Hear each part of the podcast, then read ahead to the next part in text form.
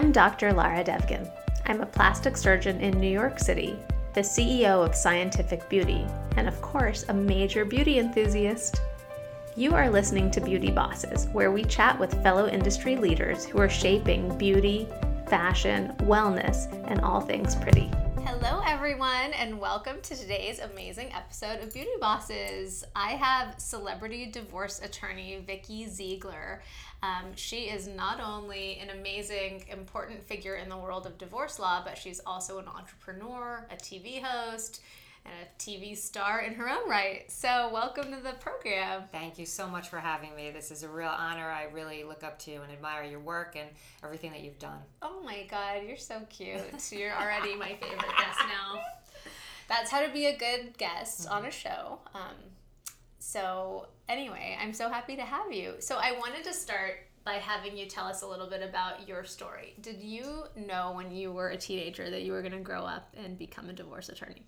Yeah, so I willed this job. And I guess everyone usually says when they're going through a difficult time to be able to pick up the pieces and look at a negative and a positive and that's kind of what i did. My parents got divorced when i was nine years old and it was tumultuous and acrimonious and i was in the middle of it, it i was embroiled in a custody battle between my parents and they're south african so we didn't have family here. So i decided to broker their deal and what i mean by that is literally i set up a parenting plan my dad and mom would live three miles in a, within a three mile radius and that i would have 50-50 custody and they would be able to see me half the time. And that was the way that they ended their divorce. I went into the judge and i suggested this resolution. And from that point on i knew that i was going to get into this field. I didn't know how. And truly i thought about helping children through the divorce process because i know how detrimental it was to me at that time that's so amazing. As a nine year old, you were there, kind of reverse parent trapping. Yes. Um, that's incredible. Yeah, it's a true story, and I have a movie that I've been working on, and it's kind of the first two scenes, so it's actually true to life. And I think that children have to understand that it's not their fault and that parents sometimes are good parents but they're not a good fit as husband and wife and i think once i got into that role of being a divorce attorney fast forwarding obviously to my 20s i realized that i can help people going through a divorce help their children i can't necessarily help the children but i can certainly guide the parents accordingly and properly yeah. And so you were a practicing divorce attorney, and what was your practice like when you first started out? I was working uh, probably 100 hours a week, killing myself to be a, perhaps a perfectionist, maybe an overachiever. You may understand that a little bit. Mm-hmm. Um, because I think the only way to have that drive and that passion and to become successful is to work very hard. Um, a little bit is luck. And I just was trying to work as hard as I possibly could and get noticed and do a good job for the clients. And um, I won my first trial and I had no idea what I was doing the first week out of my um, clerkship. And then I just kept learning and making mistakes and fixing and correcting course and listening and observing. And I think getting the best mentors uh, for me was a game changer in my career. That's awesome. I think mentorship is so often underappreciated, but were there particular figures that stood out in your mind as those who guided you?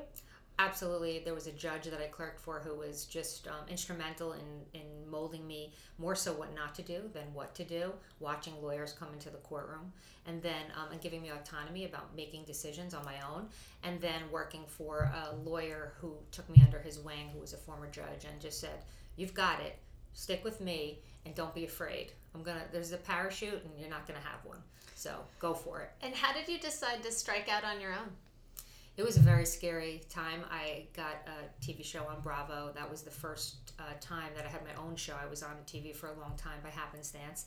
And then um, I said, okay, I can't practice law at this firm at this pace and also, you know, work on a TV show. And if anybody knows what um, a TV show is like, it's grueling and it's 10 to 12 hours a day plus hair and makeup. And I was traveling throughout the country, so it wasn't easy. And I said, all right, I got to sink or swim.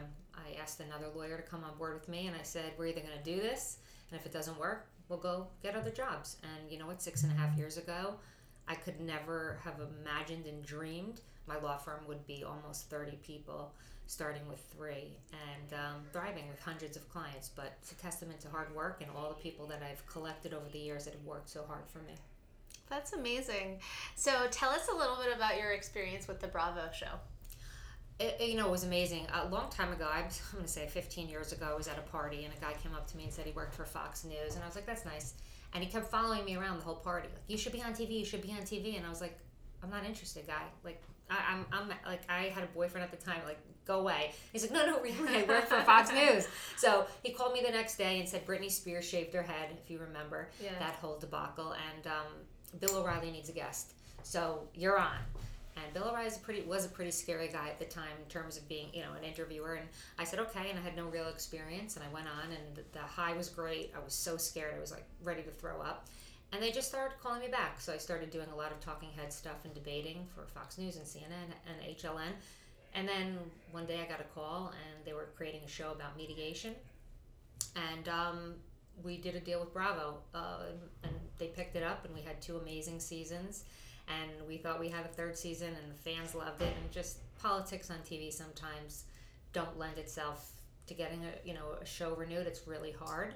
So we had a great two year run and um, kind of back in, in the game now. I had a baby and now she's four, so I think it's time to maybe start dipping my toe back in the TV world. Oh my god. okay.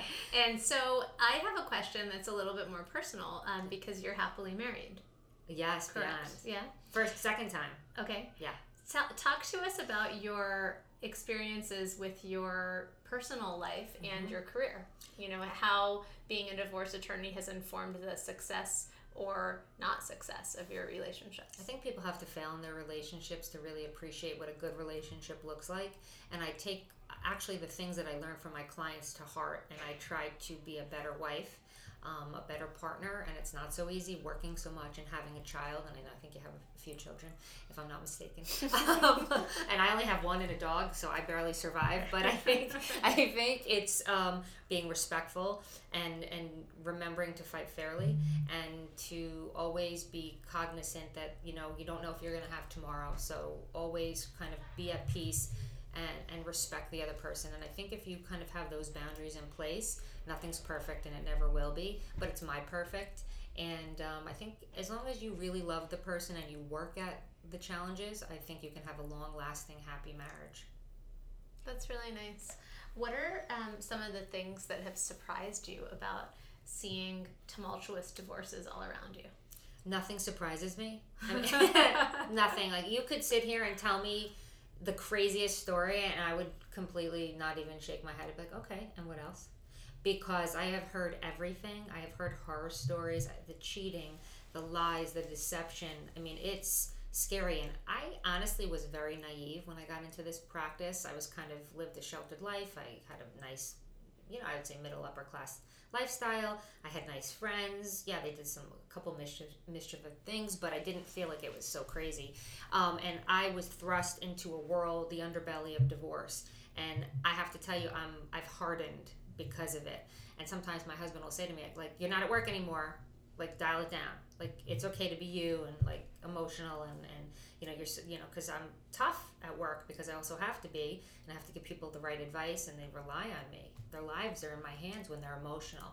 So um, I take that very seriously. So it is it's a balance and you're juggling it. But I work very hard on self improvement and I think that's probably my key to being happy in a in a marriage because it's not easy. and if you have any secrets, let me know.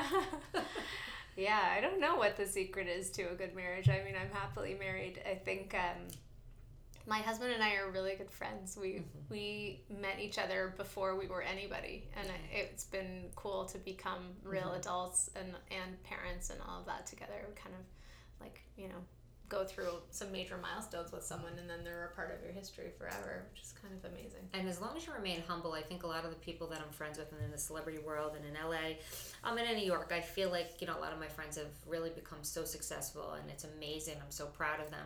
But you can't lose who you are and where you come from. And for me, you know, that to me is your roots and where you're grounded. And I feel like it doesn't matter if I'm on TV, I'm on a radio show, I'm at the supermarket, and if people say hello or they recognize me or it's my friend from high school, I'm always the same person, and quite frankly, the older I get, the more humble and grateful I feel. And I think that sets me a little bit apart in kind of what I do because you know what, if you don't have your health and you don't have your family, to me, you're not wealthy. And I think that's something that people forget when, you know, you can buy anything and you know you're hobnobbing with all these amazing people which is great but what's really important? What, what are the priorities? Yeah. Do you think there are articles in the news every year about the trends in divorce. Do you think that um, divorce is overall going up or are people staying together more often? What's the divorce rate about in america these days? It's about 50 percent, forty nine to fifty percent. Crazy. And that's first time coin toss. Hold on, that's first time marriages. Okay. Second time marriages go up to sixty three percent chance of getting divorced. Oh my god. Third marriages fail at about a seventy three percent rate. So that means your chances of getting divorced one, two, or three times are probably collectively like 90%. I mean, if you really look at it. But we want to be positive here. So I think um, I think people are still getting divorced um, based on the the percentages that we're seeing. I think what they're trying to do is mediate and not litigate their cases, which I think is very smart. Not put it in a judge's hands because of the volume, mm-hmm. and try to settle it outside of the courtroom. Mm-hmm. And um, I think people are trying to live together as kind of roommates and not married couples, trying to figure out how they're going to be able to financially survive when one household becomes two. And what do you think are the most common reasons why people get divorced? I think people ultimately, number one, probably should never have gotten married in the first place. So that's part of the problem. It's somebody told them to, or they're they thought their eggs were maturing and they had to have a baby, and you know, or somebody's at this in the same religion, but they really didn't get to know each other. They didn't get emotionally naked, something I talk about a lot, or financially naked. They don't really know the person. Um, I also think money plays a big factor. Uh, when you don't have it, you're going to fight over it. Um, and I think that people fight about religion. Uh, those are pretty much the top five reasons why people get divorced. So what is that? Money, religion. Money, religion. To me, it's it's not really knowing each other. It's lack of communication. People don't communicate properly. They yell and scream, but they don't really talk about their feelings. On children, people think children will keep them closer, but they actually drive them apart. Because if you don't have a solid marriage and foundation before you have children, good luck to you when a child comes into the world because there's more stress and more pressure and more financial pressure that people don't perhaps anticipate because they, they didn't know. So they don't talk about these things before they get married.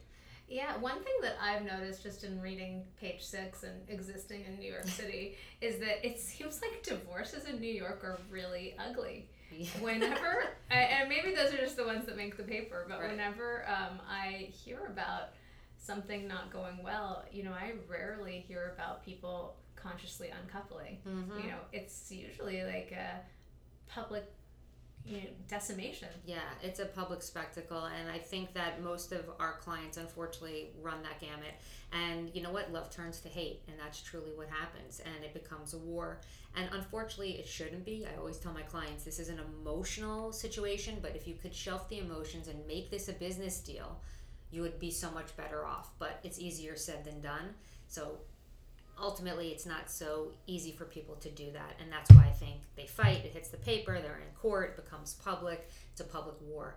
And you know what sometimes people can't control themselves they want to hurt the other people the other person instead of actually fighting behind the scenes in a judge's you know retired judge's office or a lawyer's office and doing it privately which is the way i prefer to end cases if people who are listening to this podcast are not having a good go of things in their relationship and they're either contemplating divorce or they're going through divorce, do you have advice for them about how to, you know, remain as whole as possible going through that process? Oh, absolutely. I think there's a whole host of things people should do before they actually leap into the divorce process. And it's number one, really finding a vetted attorney that can give you an hour consult. Everyone can pay for an hour's uh, worth of time from an attorney who they have recommended has been recommended to them and really understand what the divorce would look like with the financial information that you have. I think second of all is really looking in do you want to make the marriage work? Would you try to reconcile or is it over for you? Are you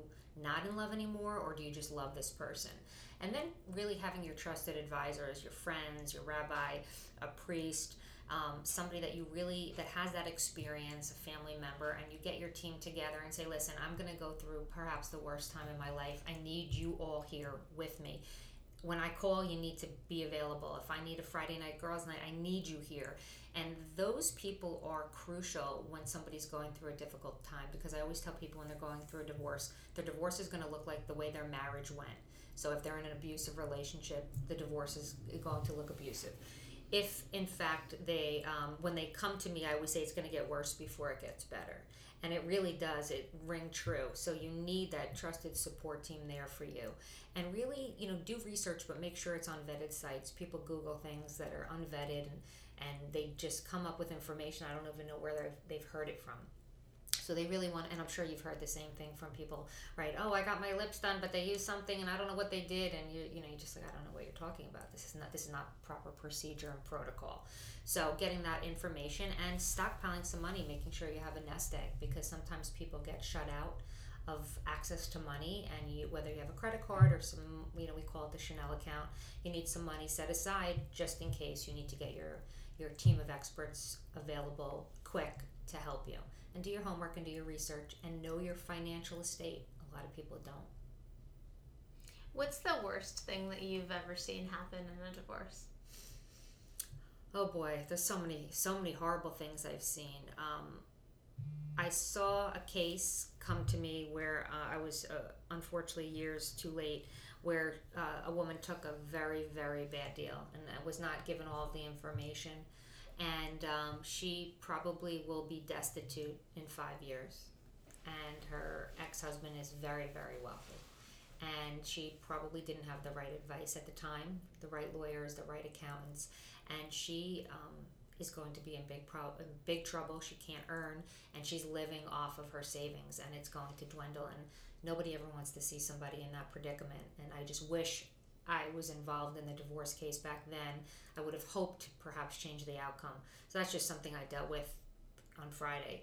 But we're, I mean, I, I see the worst things: people cheating on the others with their sisters, sister-in-laws. The sister-in-law gets pregnant. I mean, I, I have seen it all. I mean, it's it's truly, you know, it's cringeworthy to see people's ethics and morality change when they marry somebody and then what happens to them during the marriage. So we, we always say, Are you sleeping with the enemy? Because sometimes it feels that way for these clients. And it's heartbreaking. Yeah why do we do this as a society? you know, like first of all, why do we get up every day and convince ourselves to get married? And then second of all, why would we get married? Why do people do this? It's uh, so, we want to torture ourselves. I know it seems very self-destructive, and actually, I do think human beings are very rational. That's like what's perpetuated our species. Mm-hmm. But it seems very irrational in some ways. I think I agree with you. Uh, I've I've seen it all, and sometimes I say to people, "Why do you have to get married?" Live together, do a cohabitation agreement. What's the rush to get married? What does the piece of paper mean to you? Forget about being religious. And a lot of people can't describe it. It's just like, oh, this is what I'm supposed to do. But what does that mean? Those societal, you know, m- movement that tells you you're supposed to do something. And I think people are programmed. They just, they believe it's like sheep. This is what we're supposed to do. But sometimes you have to sit back and say, well, I've been married three times. Do I really need to get married a fourth time? I'm not, I don't want children anymore. I have grandchildren. I have an estate to protect. Live together.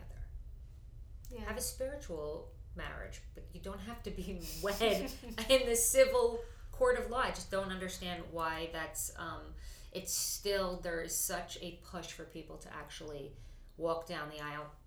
And the reason I can't change people's minds sometimes, and then I say to them, well, then you have to have a prenup. I mean, I can't work with you if you have millions and you're going to marry someone that has nothing in the bank and you're 70 and they're 30 when the odds are that you're going to get divorced before you pass away. So you have to do a prenup to protect your assets and then also in the event of divorce. So I'm a huge proponent of prenuptial agreements and I fight with people all the time about it, but I just don't think they're educated enough um, about the subject matter because I always feel like I come out winning in the argument because if you're happily married, the document means nothing.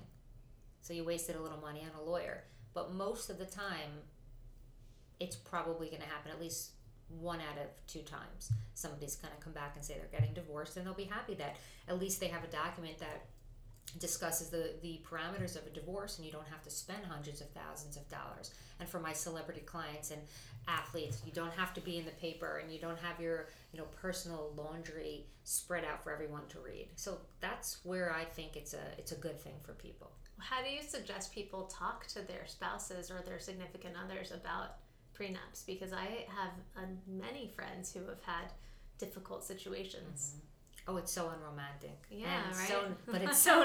Hi, honey. I love you so much, and I can't wa- wait to walk down the aisle. But here's this, you know, hundred-page document I'd like you to sign. Um, I always tell people, you explain that you never know what's going to happen, and I kind of ask them to turn it around, say you may leave me for somebody younger, or vice versa. And why do we want to, you know, hate each other when we love each other now? Let's figure out what we want to happen in the future. And most people can discuss their premarital assets are separate, and then anything that they get married, that they acquire during the marriage, can be equally divisible. That's not really a, a bad thing. That's just a conversation. And I feel like people don't make those, they don't have those conversations, and they don't make movement on what would happen, and then they get into a divorce, you know, position, and they're fighting. So why not kind of say, what if this happened? What would you want? Do you want to live like a married couple with all of our, ma- our assets during the marriage or do you want to keep everything separate? Because those are important topics that people should be discussing. I'm sure when you first got married if you didn't have anything you know you pulled everything that you had the nickels you had like i you know and that's what people do. But then when one person i just get a call oh my god i just got caught cheating um, you know and uh, the woman tells me my husband's going to kill me and cut my credit cards off and you know we don't have a prenup and he he has all the money and i have nothing. And i'm dating a guy and he has less than i do. He's really broke but i love him or the sex is good or whatever that may be. So you know i think people are just get confused about the future and what possibly would happen. So to me, talking about it before you get married, when you're you're in a great state and you're happy, can only lead to a positive outcome. And if somebody wants to fight about it and say, "I want all my my assets separate," well, then you know what you're getting yourself into, and then you better think about it. Wow. Are you going to advise your daughter to live with someone and be slow to get married, or are you going to advise her to, you know, make a formal legal civil court commitment? Well, her prenup's probably drafted already, almost. um, and she's four, so um, she will not get married without a prenup. That just will be a standard protocol in our off in, in our home. Um, and um, I will tell her to wait. I just think you have your whole life to find the right person to be with, and you know, I don't think you're the same person in your 20s that you are in your 30s, that you are in your 40s, and hopefully you grow together. But most people grow apart, so I would definitely push her to get to know somebody. I think living together is a good thing. Um, a lot of people don't. I think there's studies on it that say it is a good thing. And I think to cohabit and get to know people's bad habits before you actually marry them um, can be very helpful. So interesting. My husband and I moved in on our wedding night. That's wow. We, uh, and how was your first year? Together. It was fine. It was fine. We were. I was a resident, and he was. You know, he had just graduated business school, and we were kind of just starting out. And um, I moved into his apartment like the day the day after like the day after our wedding right. basically. But you seem like you have a similar um, temperament. You said you're best friends. Yeah i think a lot of people that have you know you the toilet seats up and you're sloppy and the other person's neat and you're not used to that. A lot of people getting acclimated to bad oh, habits. yeah, it's definitely weird to live with someone yeah. for the first time, even though I really like him and we get along great. It's, it's like it's, it's very weird to have someone yeah. else in your space where right. you're like it's not necessarily the music you want on, the right. food you want right. for dinner, the temperature of the room. Like, right. He always makes it really cold and I am always freezing and then I always make it really warm and it's kind of like this, you know, ongoing battle. Ongoing thermostat situation in our home. But um, little things like that, it's very it's very interesting in a way. Mm-hmm. The whole concept of marriage, where you take a total stranger and mm-hmm. you make them your family. Right. It's a very like you know mind bending concept. And people come from different backgrounds, different cultural backgrounds, different religions, totally. ethnicity, ethnicities. You know, some families are tight knit, others don't aren't tight knit and close with their family. So I think blending those concepts and, and, and precepts from people and those characteristics are not always easy for people. Um, and sometimes they love it. So it really depends. I think that uh, attraction and what type of personality are you are very important when people are mo- getting mindful of, of actually getting married. And, you know, I pray for everybody for the best and I wish them luck.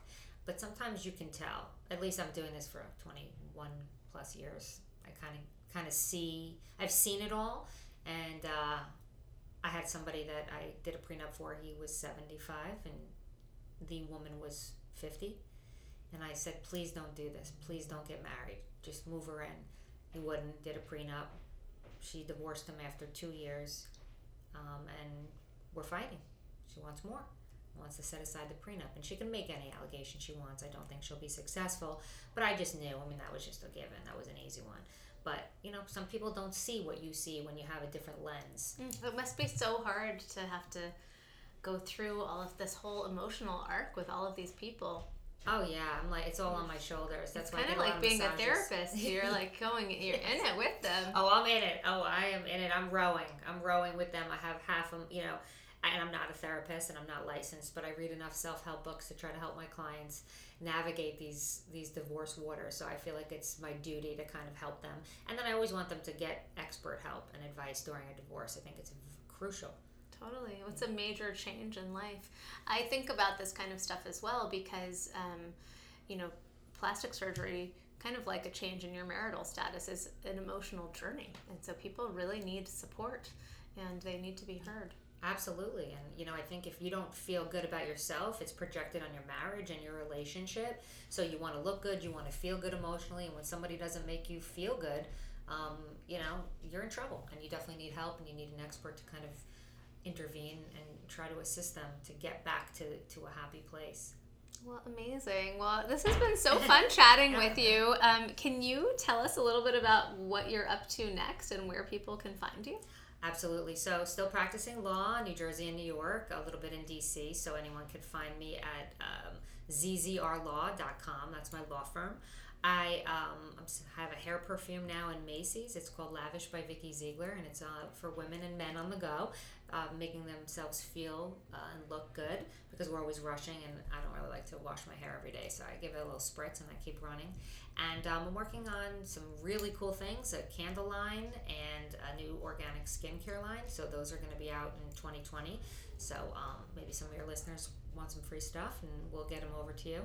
And um, working on another movie and uh, my own radio show and some other good stuff. So just oh keeping busy. no rest for the weary. All right. Well, thank you so much. And um, it was such a pleasure to have you here. And I hope everyone learned a lot about love and marriage and divorce and the works. Thank you. Thank you.